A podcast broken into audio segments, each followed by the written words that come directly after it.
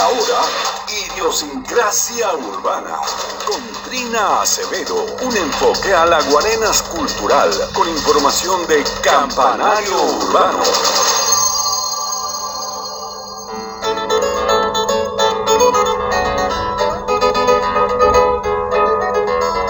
Nuestra sección Idiosincrasia Urbana, en alianza con campanariourbano.com, queremos hablarles de una historia de antaño y es sobre la bicicleta de Guarenas. Vamos a contar la historia de Pablo Muro, quien es el autor de campanariourbano.com.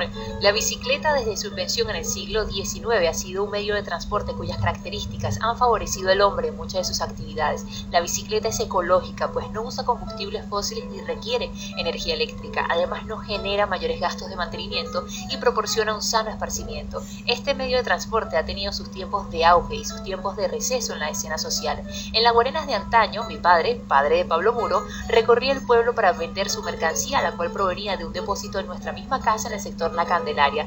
Antes que mi padre comprara su primera carreta, era característico verlo visitando a sus clientes en bicicleta, así como en el casco de Guarenas hacía su trabajo al, al ofrecer fiado sus productos como era ropa, sábanas, losas, cuadros, entre otros objetos. Los guareneros, dignos de su gentilicio, cumplían sus compromisos de pago. Como cosa curiosa, los abonos recibidos eran colocados por mi padre detrás de la puerta del San Juan. Han pasado décadas desde que no se tramitan licencias para conducir este tipo de vehículos de tracción sangre, pero en la década de 1950 era de carácter obligatorio demostrar el conocimiento en el manejo de la bicicleta y las disposiciones de la ley, así como cumplir con las ordenanzas de tránsito urbano.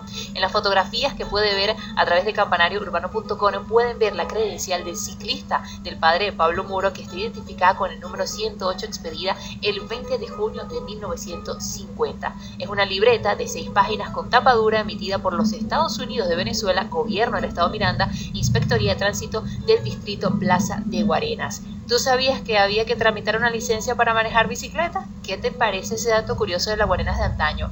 Ya tenemos que despedirnos, así que de esta manera finaliza Entrinada por Urbana 94.3 FM La Salsidísima.